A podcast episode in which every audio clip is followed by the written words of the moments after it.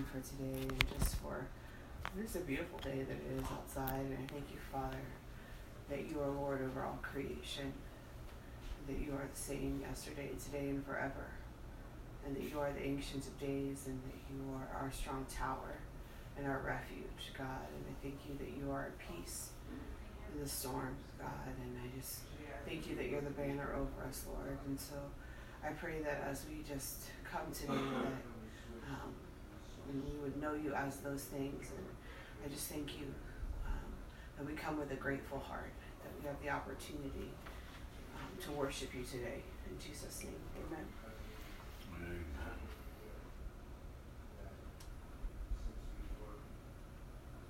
Amen.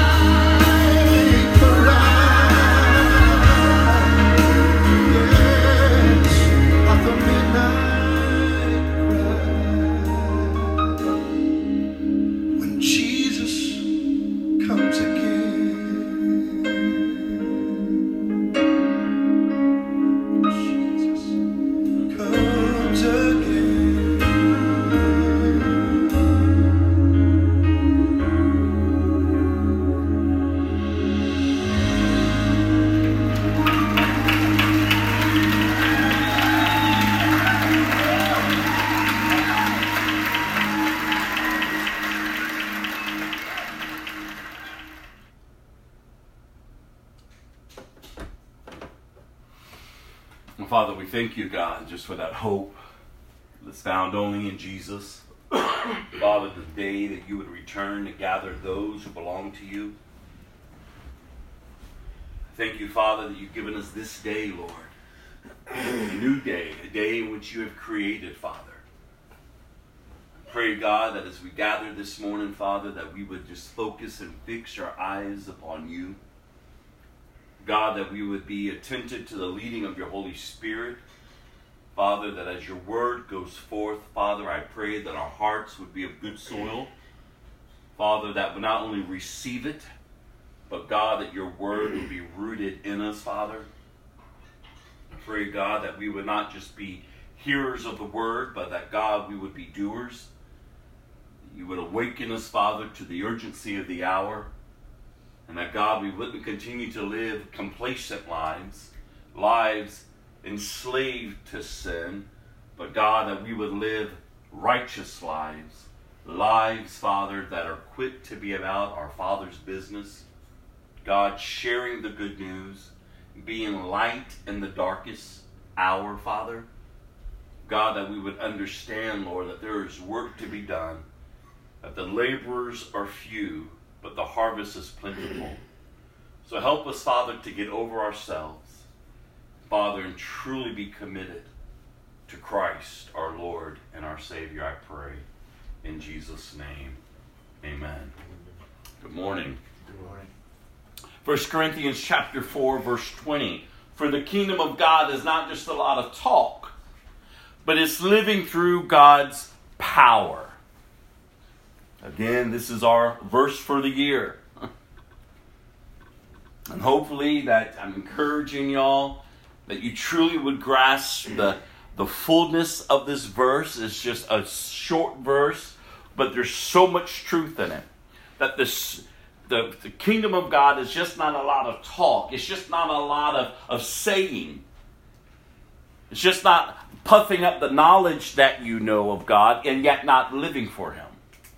Like, see, the kingdom of God is living through the power of God and it being transparent in a life that has been transformed. It's no longer I who live, but it's Christ living in and through me. It is humbling ourselves and, and recognizing that in and of ourselves we are just sinners in complete rebellion towards the kingdom of God. But God, so gracious and so kind, slow to anger, He is so full of love and compassion that God so loved the world that he gave his one and only Son, that whoever would believe in him shall not perish but have eternal life. And so when you recognize that you're just this horrible sinner, you're in complete rebellion towards God, and yet God in his mercy reveals himself to you. Bible says that God is pleased to reveal himself to you through his son Jesus. And when you get the revelation of truly who Christ is, when you truly grasp what he has accomplished, what he came to do just for you, to reconcile you back to the Father, that he loved you, yet though you were in complete rebellion towards him. See, no one else is going to love you that way. No one on this earth will ever love you the way that Jesus loves you. You were in complete rebellion towards him. And yet, he laid his life down for you. He gave himself for you so that you would truly know life.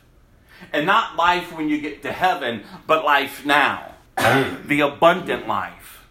The life that can rise up every day, no matter your circumstances of what's going around you and still truly live as light in a darkened world. Not because you're living in your own strength, because you've reckoned yourself dead when you recognize Jesus. When you accepted Jesus Christ, you reckon your old life dead, and now you are born again of a new nature. A nature now that is to be discipled and growing, and the newness of life. Like you're taking steps forward when you stumble, when you fall, you're getting right back up, and your position and your movement is always forward. Because it's not in your power, There's nothing that you can do that'll make you righteous. There's nothing that you can do to make you a light in a dark world. It all is a life dependent upon Jesus.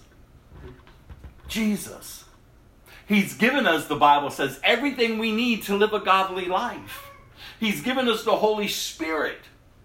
And the Bible says, do not live lives that grieve the Holy Spirit. Like God in you. God's truth in you to accomplish God's purpose through you. And this is the truth, you all. And yet we see the condition of our generation. We read the Word of God, and, and He tells us what it's going to be like as we're drawing closer to the day of His return. Things are going to get worse. They're going to get more darker. But the good news is, is that the Bible says, but the gospel is still going to be preached throughout the earth. You see, we are, if you're a Christian sitting here today, you are a part of the collective body of Christ, the church on the earth. Your purpose now is to do the will of the Father, to announce the good news of Jesus Christ, to live differently from the world. You're not to be tainted with the things of this world. You're not to look like the world, act like the world, talk like the world, keep going back to the worldly things. Because you need to recognize when you were there, you were a slave to sin. And no slave wants to return to its master that beat the hell out of them that kept them in bondage. Why are you going back to the very one who was set out to destroy you? You see, the enemy comes to steal, to kill, and to destroy. Like I've always told you all, the only thing the flesh knows to do is to die. If you sow to the flesh, don't expect to reap the spirit. when you sow to the flesh, the only thing you're going to reap is the flesh death. No matter how you want to make it look pretty, no matter how you want to justify it or convince yourself, no, I have a right to that, understand the only thing that you're going to get from that is death. Nothing good is going to come from the flesh. The good news is, and, and we know this already, is that how does he transform us? By changing the way we think. The Bible says if you walk habitually in the Spirit, you won't gratify the desires of the flesh. And I've been warning you all over this new in this new year, don't let the devil teach you about God. don't get your theology from the devil. from lukewarm Christians from, from wolves in sheep clothing. I've warned you for years if you're hearing a gospel that gives you the right to yourself, run from it, flee from it. It is not the gospel. There is no good news and a false gospel. It's Jesus and Jesus alone that brings freedom to the captives, that brings hope to those who are desperate, who brings healing for those who need a touch. Rather, it's physically, emotionally, whatever. He touches the whole person, the very essence of who you are. You're born again to live right. Your past is forgiven. And boy, there should have been a shout right there. because I know some of y'all's past. I know my past. Like your past is forgiven. Jesus says, I don't remember it anymore.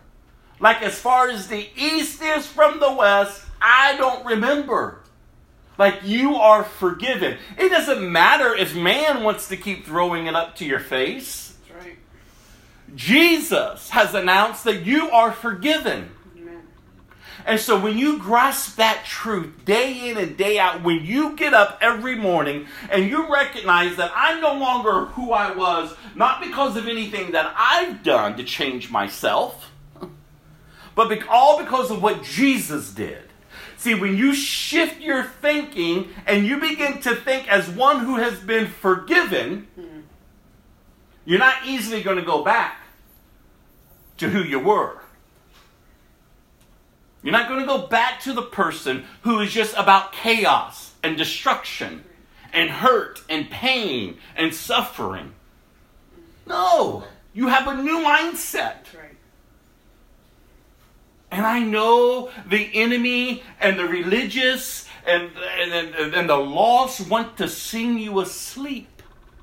A nice little lullaby. Oh, it's okay. Go to church. Say you're a Christian, but you're never going to change. You're just who you are. And they lull you asleep. You're always just going to be this way. God loves you. Don't become so holy. Don't take it so seriously. It's just who you are. Feast, eat, drink, be merry. Do whatever. And we're being lulled asleep. But the Bible says, Wake up. Wake up, O sleeper. You're not to be sleeping. You're not trying to find comfort in this world. In this world, Jesus says, you will have trouble, but be of good cheer. I want to know have you woken up this morning and are you of good cheer? Not because your, your circumstances are different, is because you woke up and you said, I am forgiven. like Jesus loves me. I belong to the King of Kings and the Lord of Lords. He is working it in and through me to accomplish what He has created me to do. The reason why you keep going back is because you don't know your new identity. Like the Bible says that God has created you and He has created works for you to do. Think about this. Like even before earth was formed and fashioned, you were thought of. You are not a mistake. Your past doesn't have to continue to define you because when you grasp the reality that God Himself has a plan for your life, that He has prepared good works for you to do, and those good works only point to Him, not to you. Like people are dying, you all. People are dying. And God has prepared you to be the light in this generation. Not to get lost and caught up in this world and its craziness. Things that they're saying are true now. Identities that are being so confused. People are so lost. And there's so many people trying to hold up truth and yet not live the truth. And how sad to have a form of religion and deny God's power. How sad. To allow chaos to rule your heart and your mind, your homes, your lives. How sad. Especially if you're saying, I'm a child of God. Think about that. At God's throne has been established forever. He is the King of kings and the Lord of lords. He is holy, holy, holy. There is none like him. If you are saying you belong to God, that you've been engrafted into his family, that you've been given the right to call him daddy, then, oh Lord, your life should be reflecting that transformation. Because a rebellious one. A sinner is rebellious to that thought. They can't comprehend it. Their eyes are blinded by the enemy. They're just desiring things for themselves. But a new creature, a new creation, one who's been born again, yet not perfect, but forgiven, moving forward. So I want to encourage y'all don't live a deceived life. I told you before, as we're reading the Bible, there's only two people in this world the righteous and the wicked. You can pretend that you're righteous. your actions, your thoughts, your heart reveals really who you are. In right standing with God or wicked, one against Him. There's no gray area.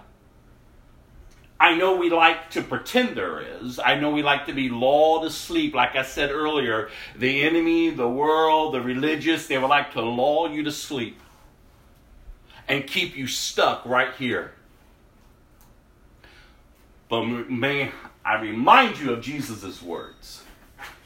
I would rather you be hot over here or cold over here. But if you're here, you're lukewarm. And I'm going to spit you out of my mouth. Oh, let us not forget, those are Jesus' words. Because you're making a mockery of his kingdom. You're making a mockery of who he is. Oh, there's no in the middle. no, you're either righteous or you're wicked. And you know, no matter how you want to pretend, you know which one you are. Man doesn't have to tell you. Mm-hmm. oh, but people know. the question is do you understand that the enemy is working overtime to devour you and your loved ones? He's working overtime and you are called to resist him. And how do you resist him? By first submitting yourself to God. See, you submit yourself to God, then you resist the enemy. And you know what the Bible says? Hmm. He has to flee. Oh, he can't linger around in the presence of God because the enemy is always exposed. Jesus steps into the synagogues, and what do the demons do? They've been sitting in the synagogues. Jesus!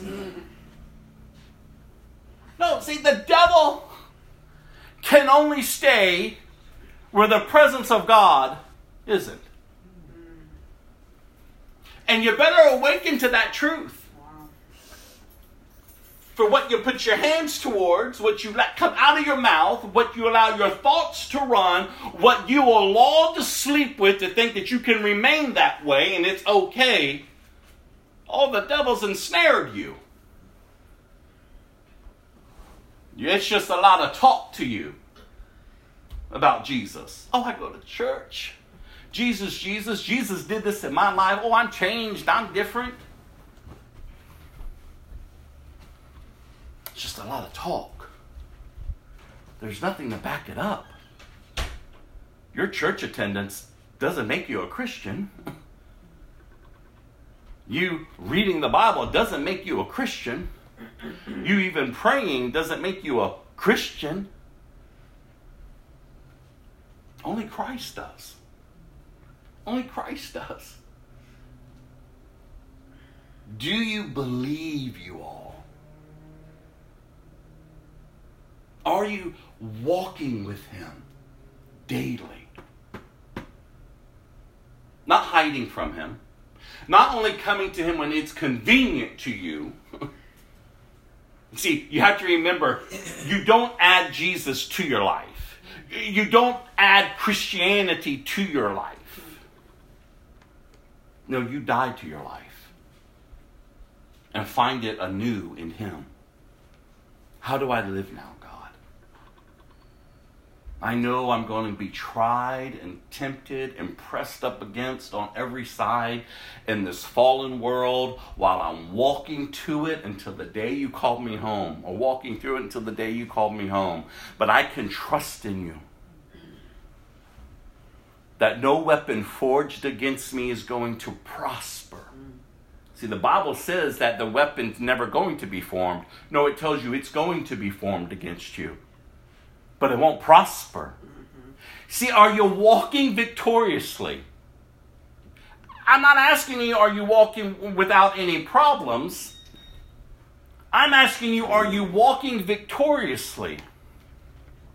To where your problems aren't lording over you, they're just underneath your feet. You're just walking. I'm not moved by this. I'm not going to give in to that because he makes a way out of every temptation. You see, the kingdom of God is living through the power of God. But are you applying truth? That's what it boils down to. Because the Bible says it's the truth that sets you free. The truth will never keep you captive into sin the Bible says to throw off the sin that so easily entangles you. See, your mind shift, your mind needs to have a shift towards righteousness. Mm-hmm. In and of myself, I can't, but you can. I am only made right with God through Jesus Christ. It's not through anyone else or anything else. It's only through Jesus. And so, is your life dependent upon Jesus, you all? Time is running out. Time is running out. And you say, but this isn't good news. And I say, oh, but it is good news. Because the darker it gets, the closer he's coming. Mm. And we don't have time to be bickering amongst each other. There's work to be done. We don't have time for the insecurities and the weakness and the craziness. No, it's time to awaken to truth. Like, have you asked God today or sometime this week, what am I to do today? How am I to live today? And then, with the sincerity of those questions, did you really live it out? Did you mean it? There's a lot of people pursuing God, but there's not a lot of people living for God. There's a lot of people who think that they've been converted because of their interest in Jesus, but your interest in Jesus does not make you a converted saint of God. Mm. Doesn't make you a Christian. There's a lot of people interested in Jesus. It doesn't mean they belong to him. The mark of a believer, a true believer, is a transformed life. A transformed life. Not a perfect life, a transformed life. That's the mark of a believer. Just because you're interested in Jesus, remember, it is a life dependent upon Jesus. Jesus himself says, Why do you call me Lord, Lord, and yet not do what I ask? Jesus knows our hearts. Remember, all those people were following him. They were moved, they were interested in Jesus. Feed me, Jesus. Heal me, Jesus. Provide for me, Jesus. Do for me, Jesus. Do for me, Jesus. Do for me, Jesus. and then when he finally shifted and knew that the cross was right there, he turned and he began to teach them what it really meant to follow him. And remember, the crowd, They left. This is too hard for us to understand. We're going back. Have you gone back, you all? Have you gone back? If you have, there's still good news. there's still good news. Just repent. Get up from where you are and repent. And repentance is a true turning away. It's not, oh, I'm sorry. and then you go right back tomorrow, or right back the next hour, or right back. No, again, a, a forgiven person, one who really understands the debt that has been settled for you, that you don't have to experience the wrath of God. No, one who truly knows that they're forgiven lives differently. It's a whole different mindset. It's a whole different mindset. So you know where you're at. So I would just ask you today, as, as we're opening up the word today, like listen. Allow the Holy Spirit to bring conviction to our hearts and our lives. Because this new life in Christ is to be dependent upon Him. Jesus Himself says, I have to go away so that He will come. The Holy Spirit, your teacher, your advocate, your counselor. Don't be lulled asleep by the enemy in the world and the religious. No, be attentive to the Holy Spirit. Again, listen to what Scripture says. Do not live a life that grieves Him. Do not live a life that grieves the Holy Spirit. You can't say you're marked by Him and then live against Him. You can't. Even if you say, well, that's just how I am. Ooh, you're blaspheming him. When you say, you don't know what I have to go through, you don't know this, you don't know, you don't know how they treat me, blah, blah, blah, blah. You don't know how hard the temptation was. I, I couldn't help myself. Blasphemy. You're making a mockery of God, of the Holy Spirit of God. Oh, that we would be quickened. That we would be quickened to say, Oh God, like you're in me. Like I'm the temple. You're the temple of God. God, you all, has provided the means for you to live for Him. Are you living for Him? Are you satisfied in Jesus or are you still looking for someone else to satisfy you?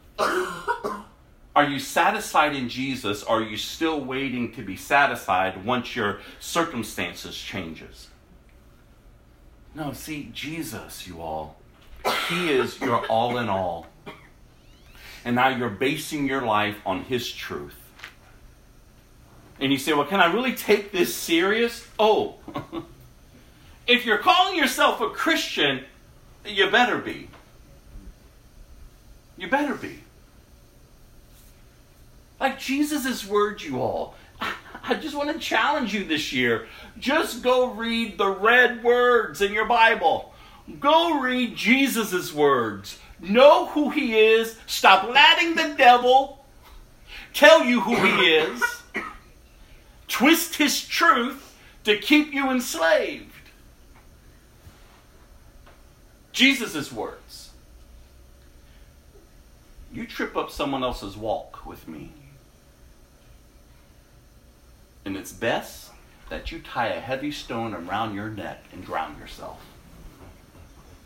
Oh, that's Jesus' words. So, how have you acted this week, you all? Oh, if you're sitting here in this room and you're calling yourself a Christian, and you're telling others, I'm a Christian, I follow Jesus, what did others see this week in you? You're to be set apart. You're to be set apart, not of. You're not to be of this world. You're in this world, but you're not of the world. So you're not going along their ways. You're not acting like the wounded man or the wounded woman you used to be because you're forgiven.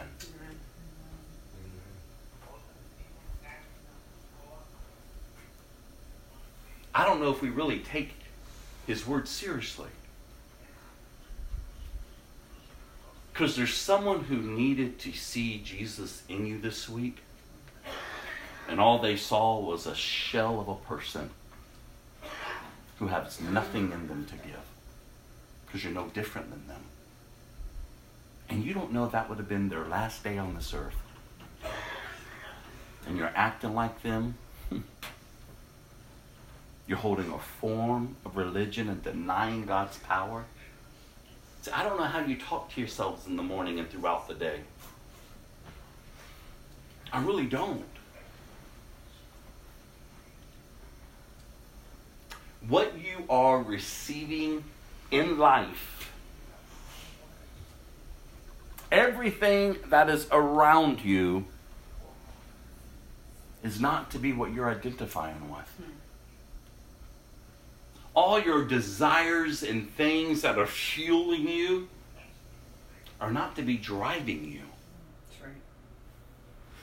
Like you're a new creation. If you're a Christian, if you're not, that's fine. You have a right to live however you want. I've said this to you all from the beginning. There's many of people who are not following God. And God created them. They didn't create themselves all the way up to the end. There are people who God has created who will not turn to the Creator. And God will bless them. Because it rains on the righteous and on the wicked. The Bible says the wicked will prosper.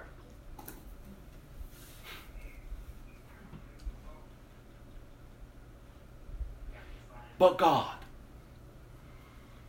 but God knows who belongs to Him.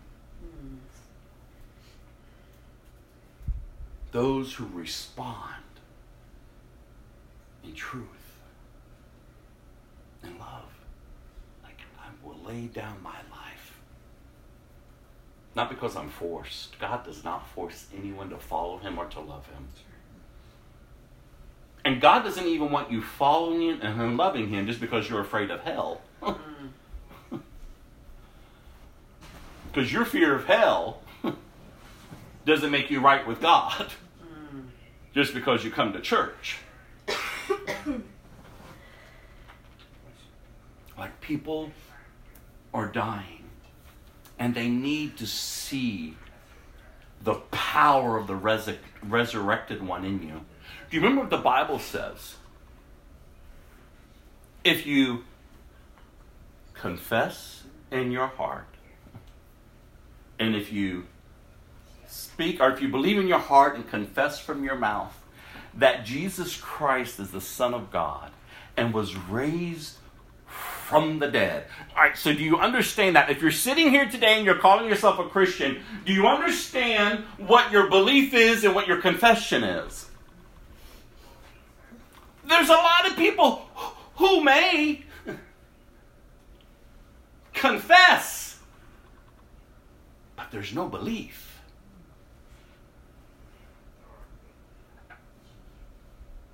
Like when you confess and you believe that Jesus Christ is the Son of God and that He rose from the dead, that's power, you and no one else is risen from the dead. Only Jesus. Only Jesus. And when you believe that, you believe in everything that comes with it. The power of the resurrection. And you know what the Bible says for believers? That power that raised him up from the dead, in which you say you believe in, lives in you. Was it displayed this week through you? Because it needs to be. Because that's when people take notice. There must be a God. Because I remember who you were. there must be a God. Because you're not going the same way any longer, no matter how you're provoked. There must be a God. Tell me about him. What is different about you? What has happened to you? And you can't help but tell of Jesus. That is on your mouth 24 7. You say, oh, that can't be. Oh, don't be lulled asleep. Just be a Christian when you show up to church. No, it's 24 7. There's no turning off Christianity just because you're around your friends. Uh, there's no turning off Christianity because it's unpopular. The world will never accept Jesus, and the world is going to grow with so much more hatred towards Christians. And this is the life in whom you are giving yourself to freely. I will follow you, God. Do you understand your belief in your confession? Do you understand what it's going to lead you to?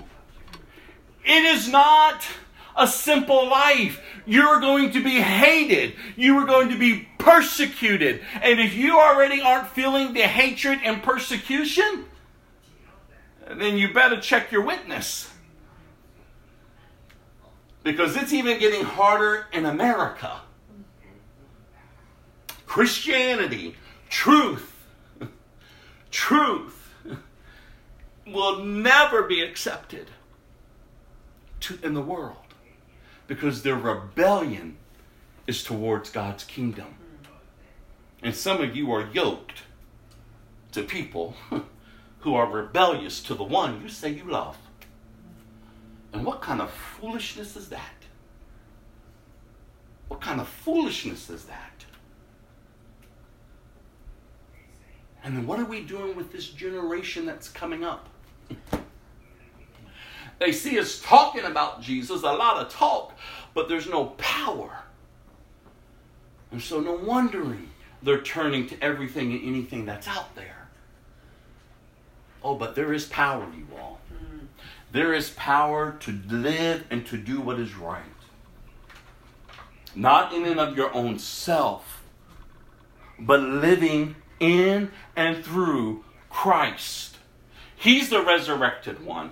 In Him, you are a new creation. Live like that, you all. I don't know how to live. Learn. Learn. Your ignorance does not excuse your sinfulness. You can remain ignorant. Well, I didn't know. I didn't know. Oh, you know. You know. The Bible says you have not because you've asked not. You can't claim ignorance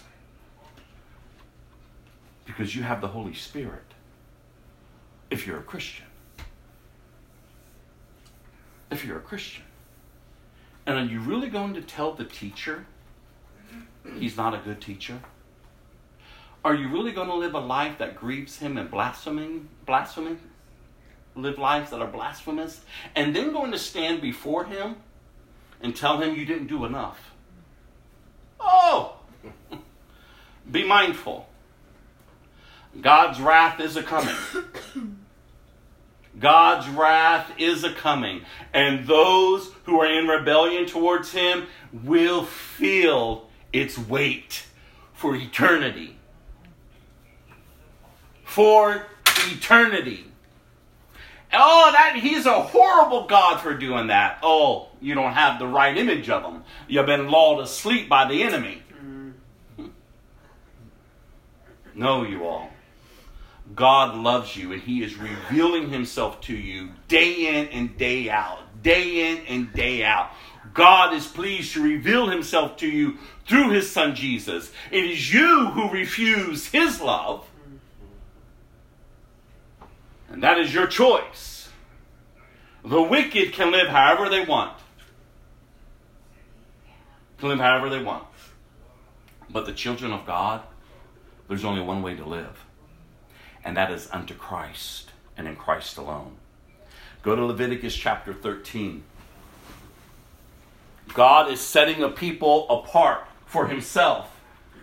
And I don't know, over the past, ever since we started the book of Leviticus, I've heard more craziness from the clamor of the world, from the clamor of religious people, even people who are well scholared,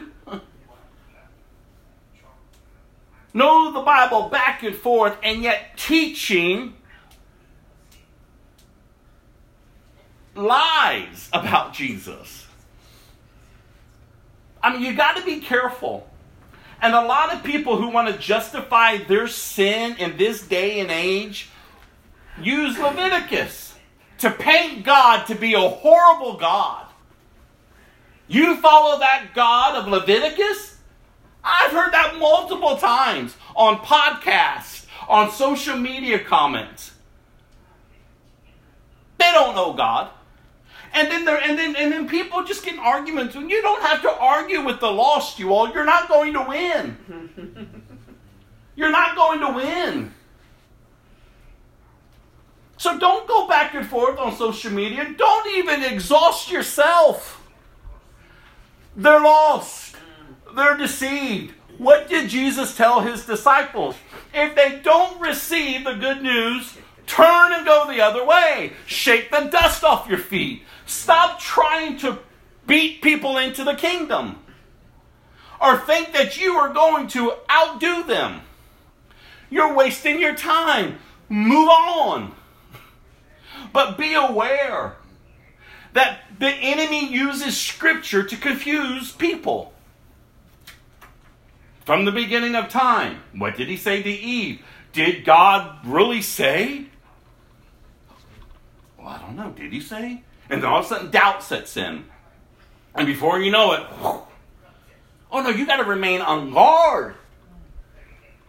Leviticus is an incredible book of the Bible because it gives you this incredible picture of who our God is. Remember, He just delivered His people from slavery, they were oppressed. And God called Moses who is a foreshadow of Christ. Everything we see in the Old Testament is pointing towards the New Testament. He is setting apart a people for himself. Remember, all of you have been here long enough to know what God's plan and purpose is to have a people that he will call his own, and in return, they will call him their God. From the beginning, till the end and all eternity. God's plan and God's purpose. A people who would truly live for Him, who would truly love Him. What is the greatest command? Love the Lord your God with all of your heart, with all of your soul, with all of your mind, with all of your body, with all of your strength. Love the Lord your God. Are you loving Him? And you say, Yes, I love Him. Okay. Then let's be real. Let's pull back this week. And you say, Well, I'm not going to be perfect. You yourself say I'm not going to be perfect. Oh! And now you're just excusing your sin.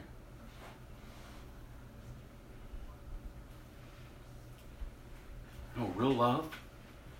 I fell this week. God was quick to convict, to heal me, to restore me, and to get me up and move me forward. I mean, as we're reading through the book of Psalms, we see these people go through life. I mean, desperate. I mean, for God's sakes, the last psalm we read, David was feeling the, the, the discipline of God because of his sin. but he knew his God, and he looked up towards him, and he repented. You see, love you all true love.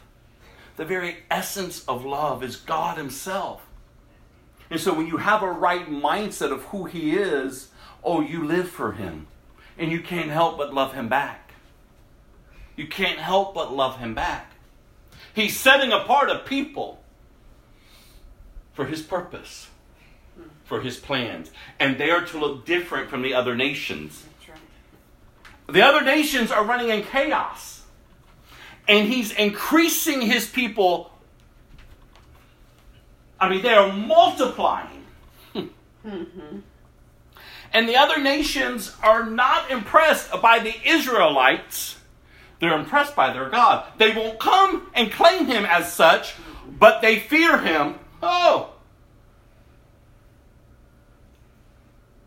And as it is for them, so it should be for us. Oh, people are not going to be impressed by you, hmm. but they will be impressed by God through you. Because what you mean you're not doing that anymore? what you mean you nailed your passions to his cross? What is that language? you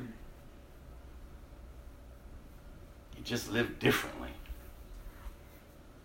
And last week we, we saw how he was setting them apart by, by establishing rules and how they should eat. And I told you, don't you dare take these laws and apply them to today. We read on Wednesday night in the book of Acts mm-hmm.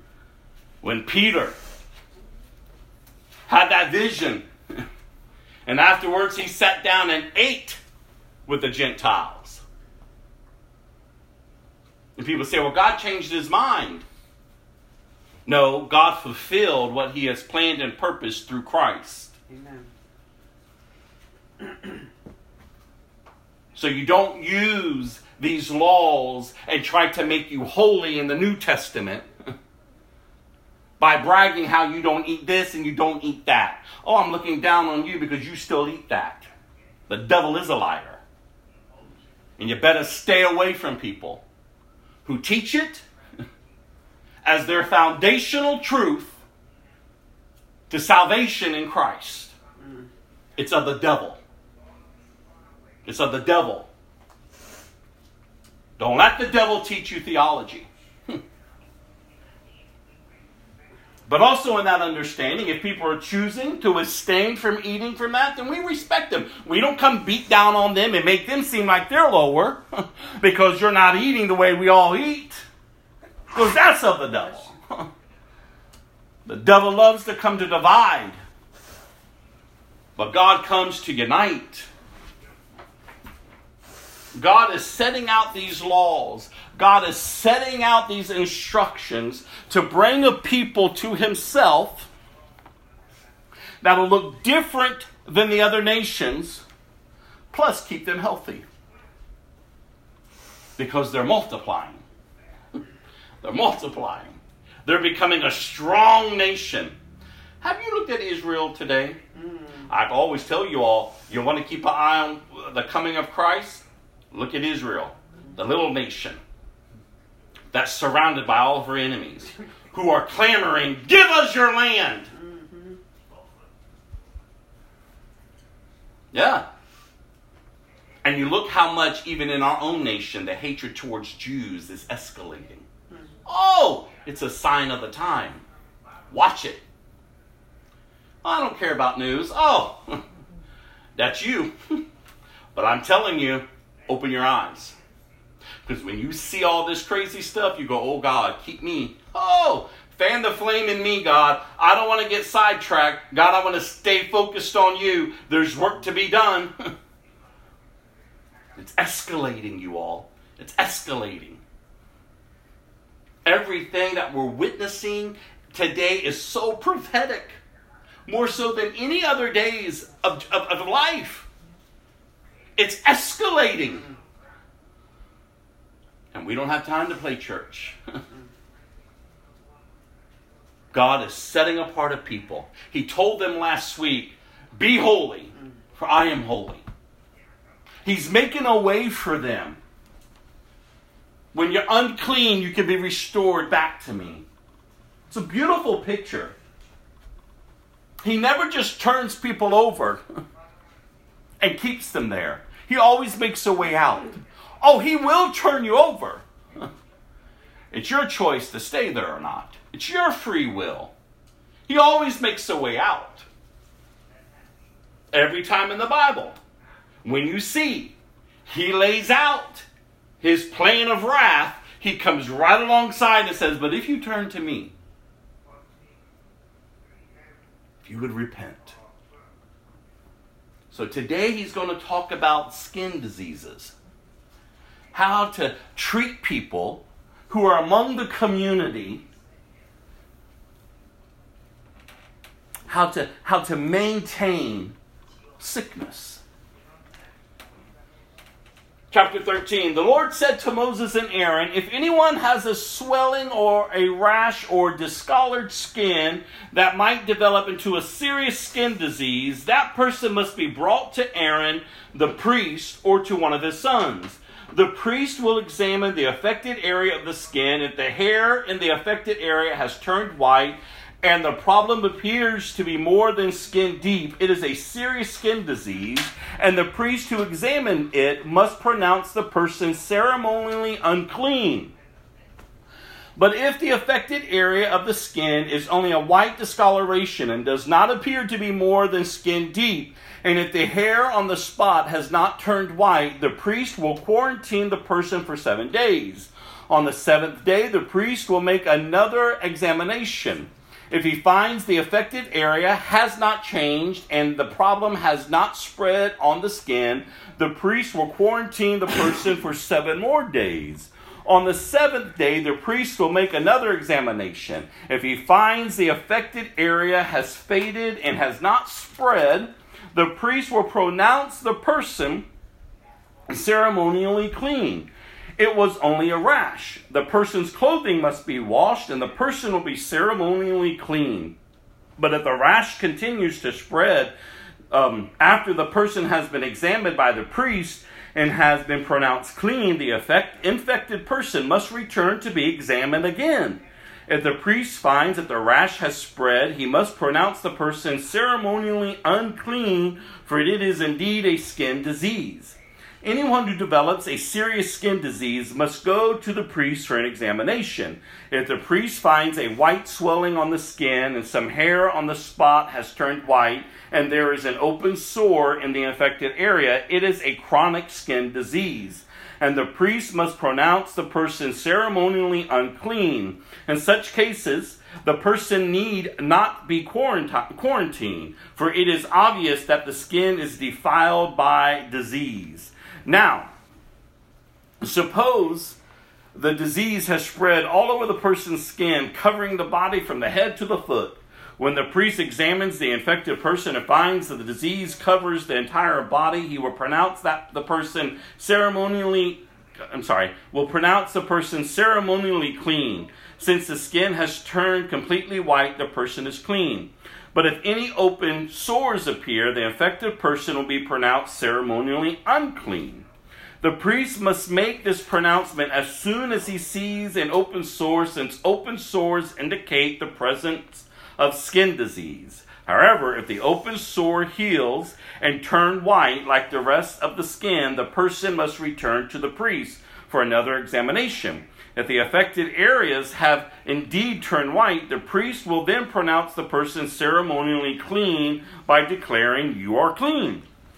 If anyone has a boil on the skin that has started to heal, but a white swelling or a reddish white spot develops in its place, that person must go to the priest to be examined. If the priest examines it and finds it to be more than skin deep, and if the hair in the affected area has turned white, the priest must pronounce the person ceremonially unclean.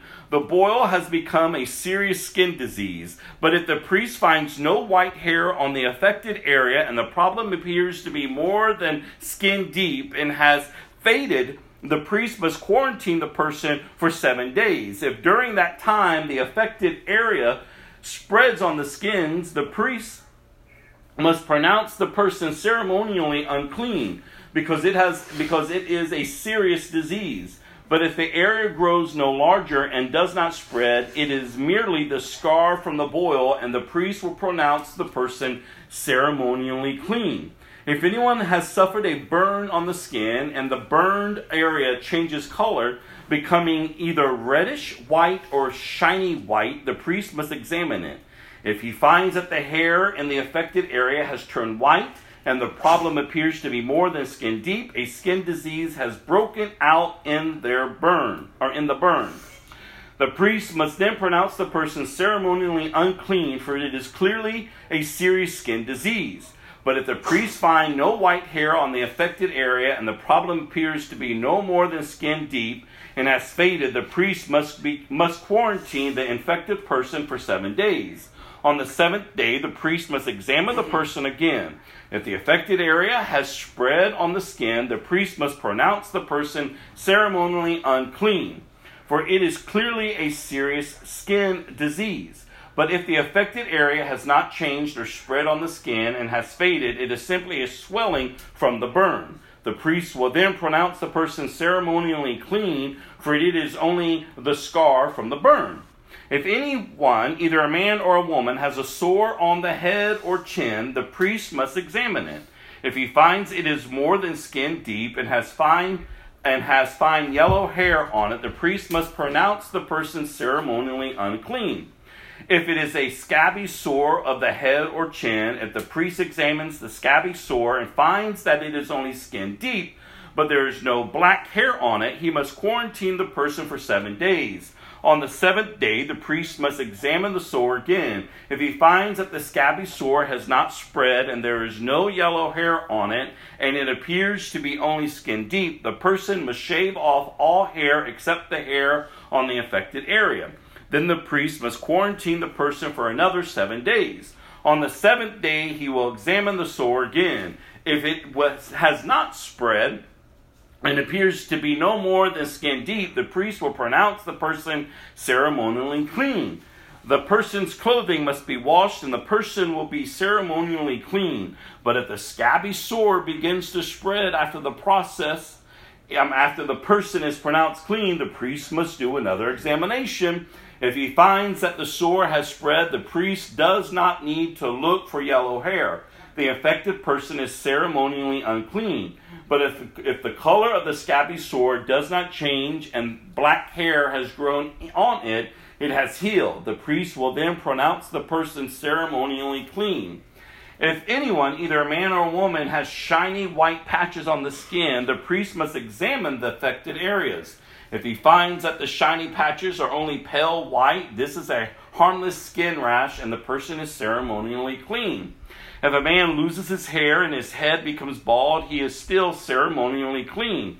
And if he loses hair on his forehead, he simply has a bald forehead. He is still clean. Hmm. However, if a reddish white sore appears on the bald area, on top of his head or on his forehead, this is a skin disease. The priest must examine him, and if he finds swelling around the reddish white sore anywhere on the man's head, and if it looks like a skin disease, the man is indeed infected with the skin disease and is unclean. The priest must pronounce him ceremonially unclean because of the sore on his head. Those who suffer from a serious skin disease must tear their clothing and leave their hair uncombed. They must cover their mouth and call out, unclean, unclean, as long as the serious disease lasts. They will be ceremonially unclean. They must live in isolation in their place outside the camp. Wow. God knows best, you all. He's protecting his people. Remember, he is setting them aside. All the other nations are running amok, infected with anything and everything. But for his people, he's setting them aside. He's teaching them. This is beautiful. And isn't it interesting that when they're unclean, they're set out? And they have to basically announce it I'm unclean, I'm unclean. They're to be isolated for that time as to not infect the others. And that is the same with sin. Sin is a disease, you all. It's horrible. Nothing good in it. And I love in the fact that in the New Testament we see even Paul address it. Sin is not to run rampant in the church. We're to be different. We're to be different. But if you're infected by it and you refuse to repent, you refuse to turn away from, then you're to be set out in hopes for your soul to be saved. In fact, Paul was really direct with the church. He said, Turn the man over to Satan in hopes that his soul will be saved. That's why accountability is so important amongst believers. If you're with people who are calling themselves believers and yet they're not acting like a believer, you best not just go along with it and not say anything because I, you know, I don't want to make them upset. I, you know, I'll just, well, I'll just pray about it. No, you're to be the voice of reason to them. Amen. Why are you doing that? Why are you going that way? Brother, sister, turn back to Jesus. You have been infected. You're unclean. And if they refuse, then you bring someone with you to that individual. And if they refuse that, then bring them out in front of the church. And if they refuse that, then they're to be set out. You can't partake. You're unclean. Return if you like when you're ready to get over yourself. Six years ago today, we celebrate Norma's spiritual awakening birth. She came up those stairs in a beautiful white dress, transformed. Transformed. But that's after I had to set her out. Could you imagine if we just let her just exist?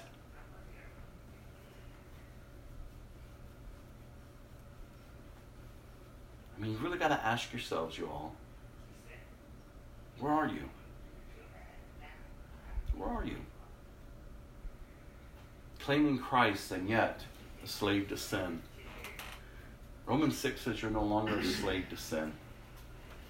You're to be a slave to righteousness. You're a different person. You're a new creation. I can't I can't say it enough truly grasp it, like this is there's so much more to life than all the chaos and weirdness, all the pain and the hurt, everything that I've identified with. There's so much more. Christ has so much more. So I was preparing to go see my doctor the other day and was praying, I was thinking, I was reminded of my two friends, Naomi and Tida, who I ran crazy with in the world. And I'm so thankful to Christ that they, and to, towards the end of their lives, gave themselves to Christ and transformed. Just beautiful. And it's as if I could hear from heaven then cheering me on to keep going strong. Do you have people in your life that's cheering you on to go strong? You need to surround yourself with those people. You better start looking at the company you're keeping. Because I'm afraid some of you are around some unclean people. And you've caught the disease. And you ought not to have. Like repentance is vital to a believer's life. Your repentance is just not a one shot little prayer. Like it's every day. Like, oh God, and then you get up. You don't play the weird, beat yourself down game, insecure weirdness that we do. like you just get up. Like, God, I need more of you.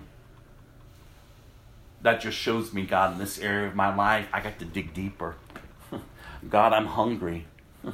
I want to live for you. I want to know you. Because you've made a way for me to be intimate. Like there's this intimacy. You've allowed me to call you Abba, Daddy. Like you're for me, you're not against me. Oh God. We don't have time for sin to run rampant. And that's what's going on in churches. This church and other churches. Sin is running rampant. And then the church doesn't know how to respond to it. I said, we do as Jesus said to. Go to the person individually. Then take someone with you. And then after that, expose them to the whole church. And then start setting them out. You're unclean. When you're ready to return, come back. That's what I had to tell Norma. It's the hardest thing to do. As much as I love her, it was the hardest thing to do. It's the hardest thing to do. But I'm so grateful for the call years later that I got from her. Can we meet?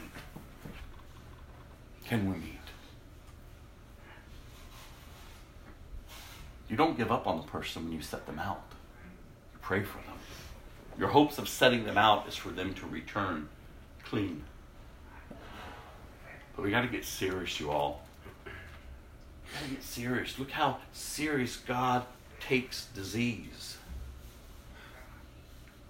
Look how serious God deals with sin. That he laid his own life down to defeat it. Why is it mastering us? I know we've been lulled to sleep. Well, I'm always going to be a sinner. Well, then you claim that, not me. I don't see that. Well, that's just what I'm always going to do. That's your choice. You live of the old, be of the old, and face his wrath. Your choice. No, you should get up every day. I once was, but now I am. Oh, the old me would go back quickly, but the new me resists and say, Not today, devil. Hmm. Not today, flesh. Oh, that must I remind you, flesh, I've nailed all your desires to his cross. It is no longer I who am living, so I'm not moved by your choices and your decisions and your woundings and your hurt and your past. Because my new position is in Christ and I am forgiven. See, it's all a matter of how you're thinking. These people had to come and be exposed. There was no if, and, buts about it. You got a sore, you got a rash, you got a burn, you've got something, get to the priest and have it dealt with. We move on here. Treatment of contaminated clothing. Now, suppose mildew contaminates some woolen or linen clothing, woolen or linen fabric, the hide of an animal, or anything made of leather.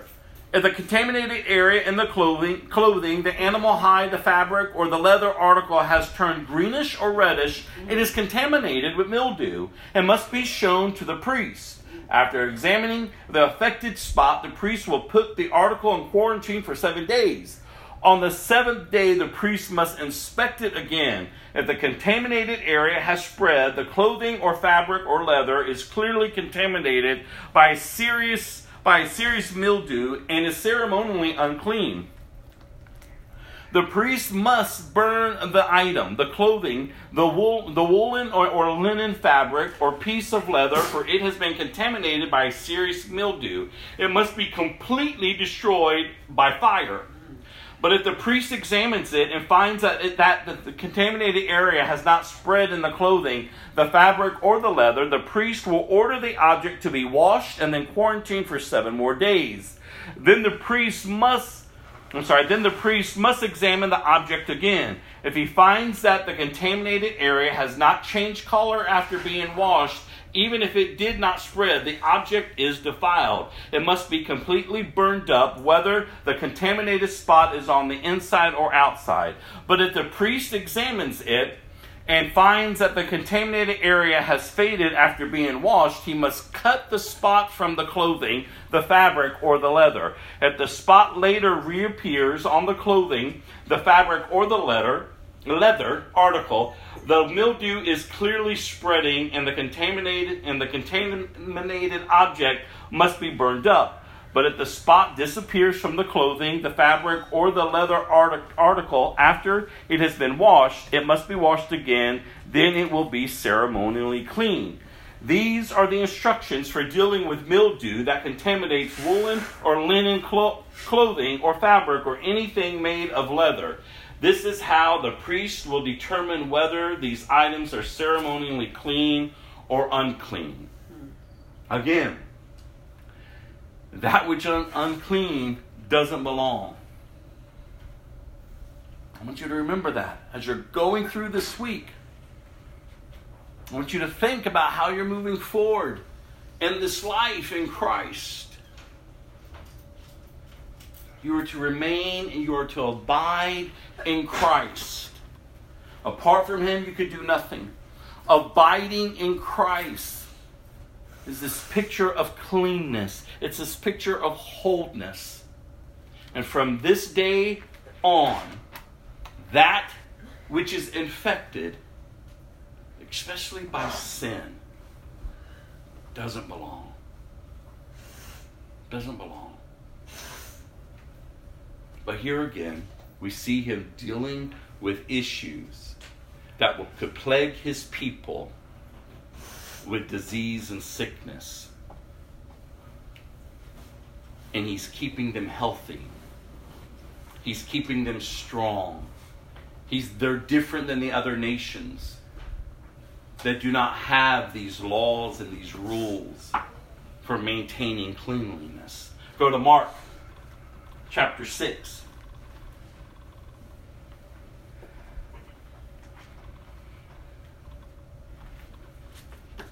He's a God of detail, you all. Mark chapter 6, verses 1 through 29. Jesus left the part of the country and returned with his disciples to Nazareth, his hometown. The next Sabbath, he began teaching in the synagogue, and many who heard him were amazed. They asked, Where did he get all this wisdom and the power to perform such miracles? Then they scoffed, He's just a carpenter, the son of Mary, the brother of James, Joseph, Judas, and Simon, and his sisters live right here among us. They were deeply offended and refused to believe in him. Then Jesus told them, A prophet is honored everywhere except in his own hometown and among his relatives and his own family.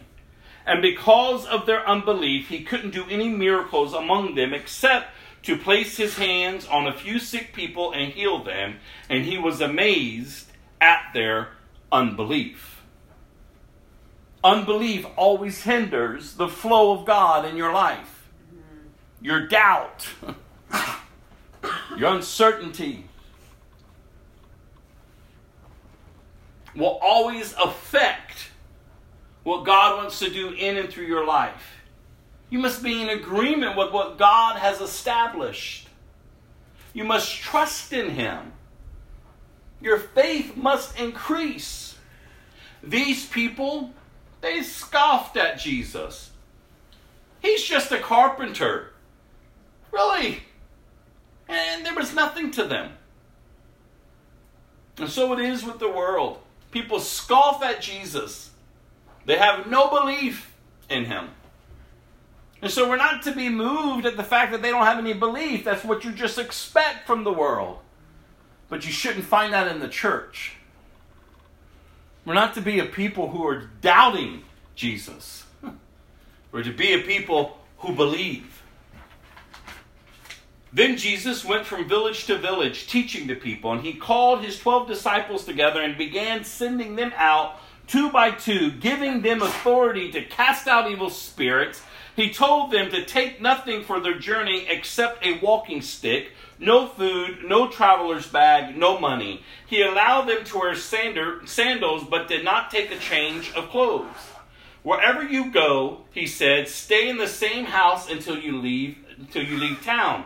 But if anyone refuses to welcome you or listen to you, shake its dust from your feet as you leave to show them you have abandoned these people to their fate. So the disciples went out telling everyone they met to repent of their sins and turn to God. and they cast out many demons and healed many sick people, anointing them with olive oil. Isn't it funny what their message was? It wasn't come to God, get rich quick. Come to God, He'll take care of all your problems. No, repent. Turn from your sins and turn to God. It's the same message as it was then, as it should be today, and until the day that He returns. That's your message. And that's why I've always told you stop trying to give people the kingdom without the king. There's a lot of people sitting in churches today that's going to go in, claim it, and name it, thinking that they're full of faith, and yet they're full of the devil. Look at what it says here. Disciples went out telling everyone they must repent of their sins and turn to God. That is our message. How many people have you told that this week? And not in a crude, rude way. but when you speak that, it's a life that has been impacted by it. Because you've repented, you've turned to God. You're not beating people down with it. It's just the reality. You need to turn from your sin. You need to repent and turn to God. And did you see, as we discussed earlier, we see it here? Shake the dust from your feet as a sign to them. And these are strong words. You have abandoned them to their fate, to their choice. And that has been so clear over the past week or so to me that there's people I just need to abandon to their own fate. There's so much talking you can do, so much counseling you can do. After a while, you just got to shake the dust off and say, That's how you're choosing to live. Have at it. Have at it. It's exhausting. It's exhausting. Everybody wants counseling. Everybody wants counseling. and yet they want no application. No application. Turn to Jesus. Oh, do we have to talk about Jesus? Can't you just tell me like this and that? No, it's Jesus. You need to repent. There's nothing that can come from an unrepented life. You need to repent. Turn to God. Allow the true counselor to lead you and to guide you. Stop living a life that is hell bound and sin bound. Start living a life that's free in Christ. You're the one who's saying that you believe that He's the Son of God and that He was raised from the dead. So live with that truth.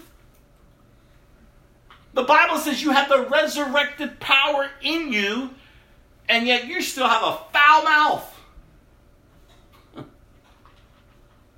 God help us. God help us. No.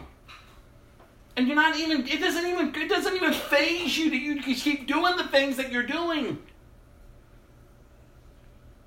And Jesus himself says, What? I can't do much here because there's no belief. There's no belief. So he moves on himself, town to town. he gives authority to his disciples to go. And they didn't change his purpose to satisfy the people of the towns they went to. It was the same message over and over. And then we transition to John the Baptist's death. Herod Antipas, the king, soon heard about Jesus because everyone was talking about him. Some were saying, This must be John the Baptist raised from the dead. That is why he can do such miracles. Others said he's the prophet Elijah. Still others said he's a prophet like the other great prophets of the past. When Herod heard about Jesus, he said, John the man I beheaded has come back from the dead. There's a lot of talking about Jesus. As it was then, so it is today. Everyone has something to say about Jesus. But do you truly know him? For Herod has sent soldiers to arrest and imprison John as a favor to Herodias. She had been his Phil, I'm sorry, she had been his brother Philip's wife, but Herod had married her. John had been telling Herod, it's against God's law for you to marry your brother's wife. So Herodias bore a grudge against John and wanted to kill him. Mm-hmm. But without Herod's approval, she was powerless. For Herod respected John, and knowing that he was a good and holy man, he protected him. Herod was greatly disturbed whenever he talked with John, but even so, he mm-hmm. liked to listen to him. Mm-hmm. Listen, the wicked like to hear truth, they'll just never come to accept it most of the time. Herod was a man of power, and you see how John came to him? He didn't uh, water down the, the message of God. He, he, he didn't try to change it and approve Herod's sin to make Herod feel comfortable. No, he told Herod, turn to God. It's against God's law. And that woman hated John for getting in her business. She wanted him dead.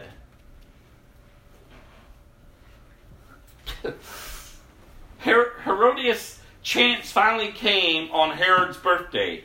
He gave a party for his high government officials, army officers, and leading citizens of Galilee.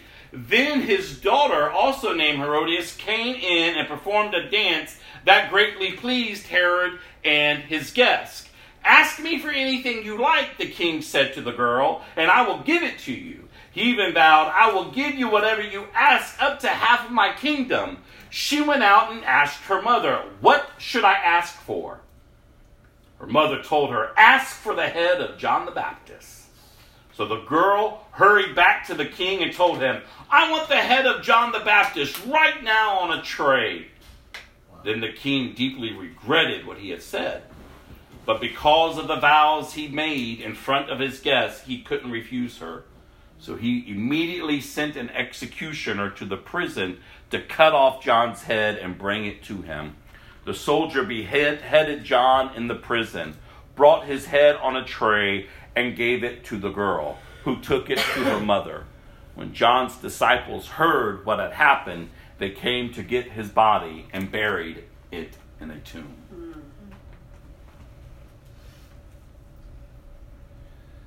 John the Baptist, you all. He was the one purposed to prepare the way for Jesus. His message was of repentance, turn to God. This leader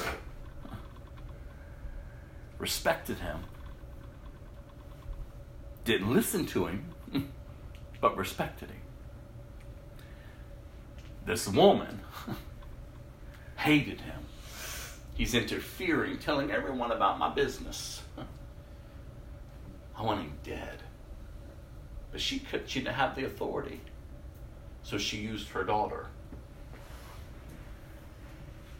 Sent her in to do a sensual dance for the government officials and his friends, the men that were sitting there. Drunk, I'm sure.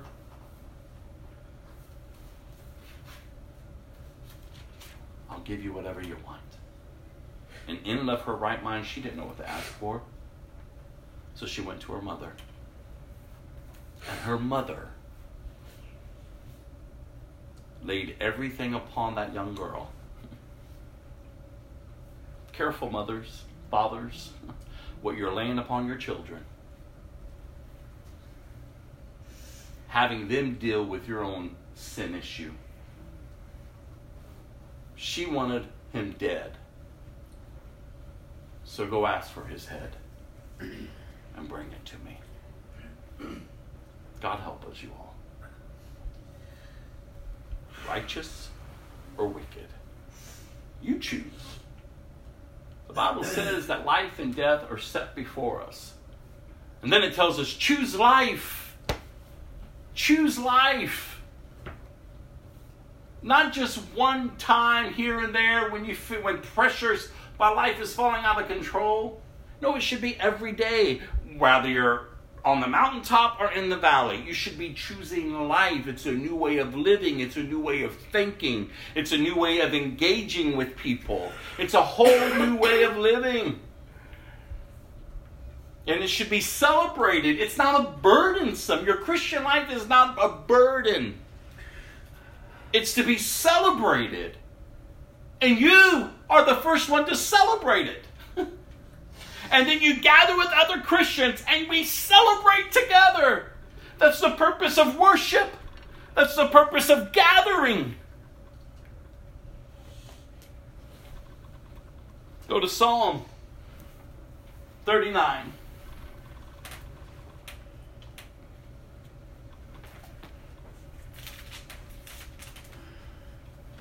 Psalm 39. I said to myself, again, King David, I said to myself, I will watch what I do and not sin in what I say. I will hold my tongue when the ungodly are around me. But as I stood there in silence, not even speaking of good things, the turmoil within me grew worse. The more I thought about it, the hotter I got, igniting a fire of words. Lord, remind me how brief my time on earth will be. Remind me that my days are numbered, how fleeting my life is. You have made my life no longer than the width of my hand. My entire lifetime is just a moment to you. At best, each of us is but a breath.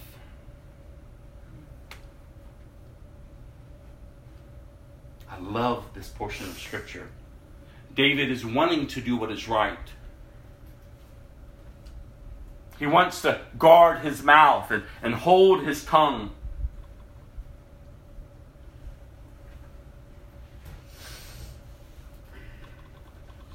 And as he's trying, he, he's feeling everything kind of waging war within him.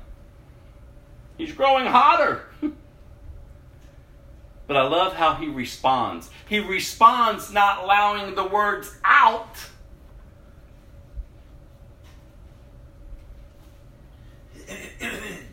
he says, God, remind me of how brief my time on earth will be. Oh, how that should be a prayer for us when we want to react, when we want to give in to what's drawing us. That we would say, God, remind me of how brief my time is. David understands that we're here. Our life is just but a breath, you all. You're here today and gone tomorrow. It's just but a moment in time. So, how are you choosing to live it? He goes on, We are merely moving shadows, and all of our busy rushing ends in nothing. We heap up wealth, not knowing who will spend it. And so, Lord, where do I put my hope? My only hope is in you. Rescue me from my rebellion. Do not look, sorry, do not let fools mock me. I am silent before you. I won't say a word, for my punishment is from you. But please stop striking me. I'm exhausted by the blows from your hand. When you discipline us for our sins, you consume us like a moth with what is precious to us. Each of us is but a breath. And then again, a picture of God's discipline. Listen, the Bible says He disciplines us, He disciplines those who He loves. Not because he's an unfair God or a bad God, but because he is God and he knows what's best for us. And discipline is vital to correction. And if we're not correcting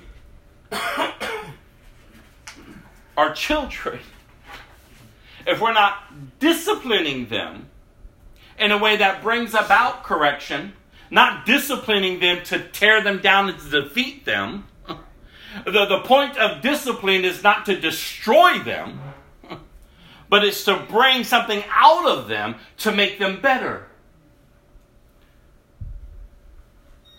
Discipline is vital for growth. But the discipline needs to start with yourself. To grow.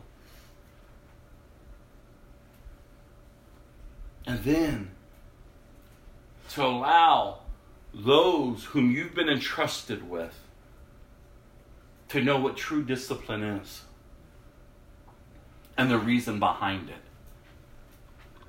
God's purpose for discipline is always right, it's always good. But it's not easy, you all. Look at this picture that David paints for us. Stop striking me. I am exhausted by the blows from your hand. God's discipline is painful, but there's a purpose in it. Hear my prayer, O Lord. Listen to my cries for help. Don't ignore my tears, for I am your guest, a traveler passing through, as my ancestors were before me. Leave me alone so I can smile again before I'm gone and exist no more. David's worn down. But yet, in his lack of, of, of, strength, if you would, he looks up. He looks up. And he calls upon God to have mercy on him, to lift up. So look up, you all. Go last verse, Proverbs 10, verse 10.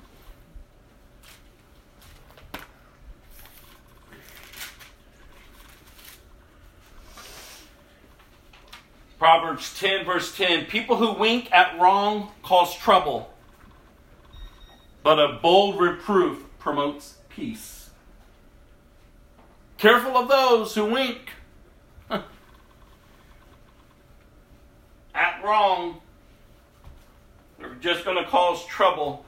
But a bold reproof, a bold correction promotes peace. Again, we get this picture of being corrected. And the purpose for correction is to bring about peace. And I love the fact this is what Jesus says Peace I leave you, peace I give you. The world can't offer you peace, you all. It will try, and it may, may, it may be a moment's worth of peace compared to the eternal peace of living a life with nothing missing, nothing broken. I'm going to close with reading this devotion, and then I'll close us in song and prayer. The devotion is called Washed and Broken, and it's written by Chris Tiegreen. The verse is from Psalm 42, verse 7. Deep calls to deep in the roar of your waterfalls. All your waves and breakers have swept over me. He writes, Life with God is rough on us. It's a tremendous blessing and a light burden, but it can also be a violent overhaul. A life reoriented from self to God, from human impulse to Holy Spirit, and from sin to holiness implies a traumatic event. The change we experience is radical and relentless. We will forever be glad for it, but it might hurt for a while. The writer of Psalm 42 is experiencing pain, mortal agony. He declares in verse 10 his soul is downcast. God has allowed him to be in a difficult place. His response is correct. He thirsts for God and trusts Him as his rock. Still, he must look forward to the future with hope because the present is excruciating. You've probably been in a similar state of mind, Pain is part of human experience. It's also part of the life of worship. Being a living sacrifice means that we live through the painful part of devotion. We give up treasures to the one who we love in gratitude for the blessings of his love. It's worth it, but it hurts sometimes, especially when he puts us in a hard place. Perhaps the hardships are simply to devote our strength and character of character. Or perhaps God is rearranging our lives so we're really living for him.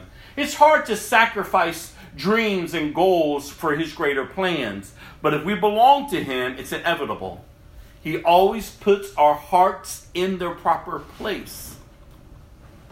If you have entered into a relationship with God, if the breath of life is alive in you, then He will painfully touch you at your deepest levels of desire. That's a given, an integral part of the discipleship process. It isn't that your desires and attachments are wrong, they simply may not hold the proper place in your affections. But reordering your priorities to match God's is what's being confirmed to the image, conformed to the image of Christ is all about. Like a violent waterfall, God sometimes hurts.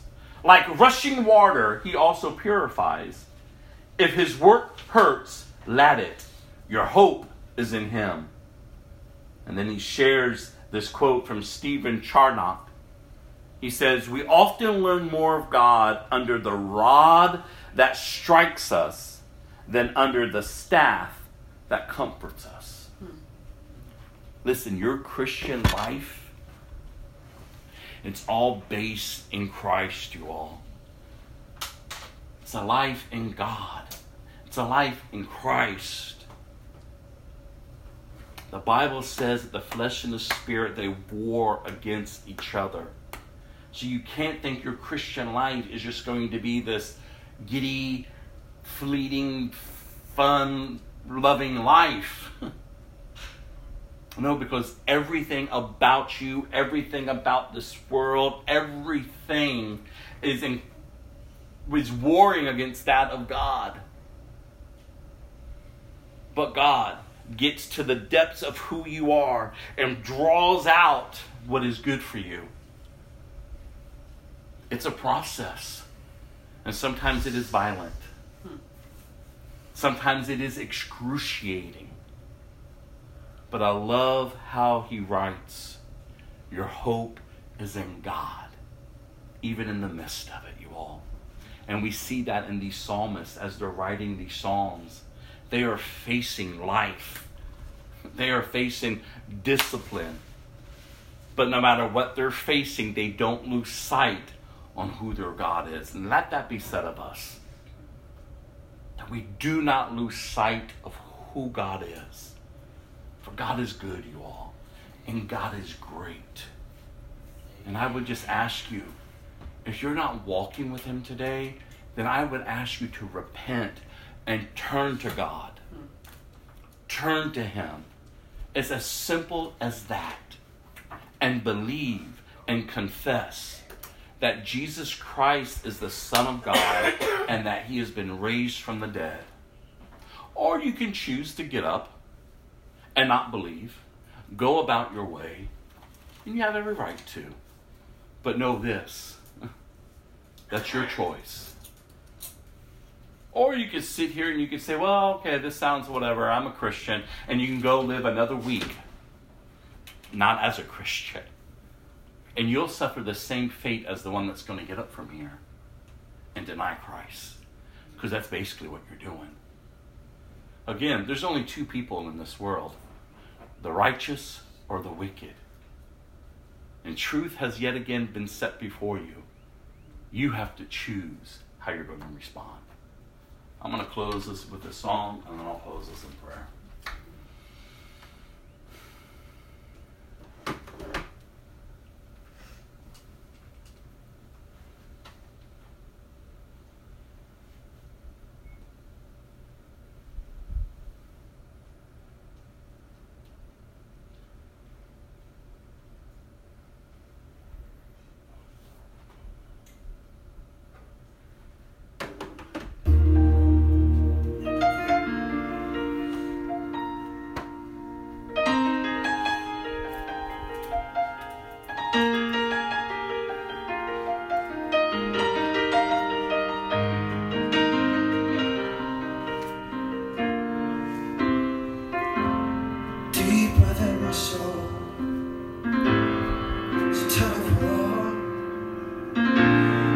Struggling to figure out what this life is for. I tried so hard to stay in control, to hold back the tears, to not let go. I don't know why I held on so long when I know the question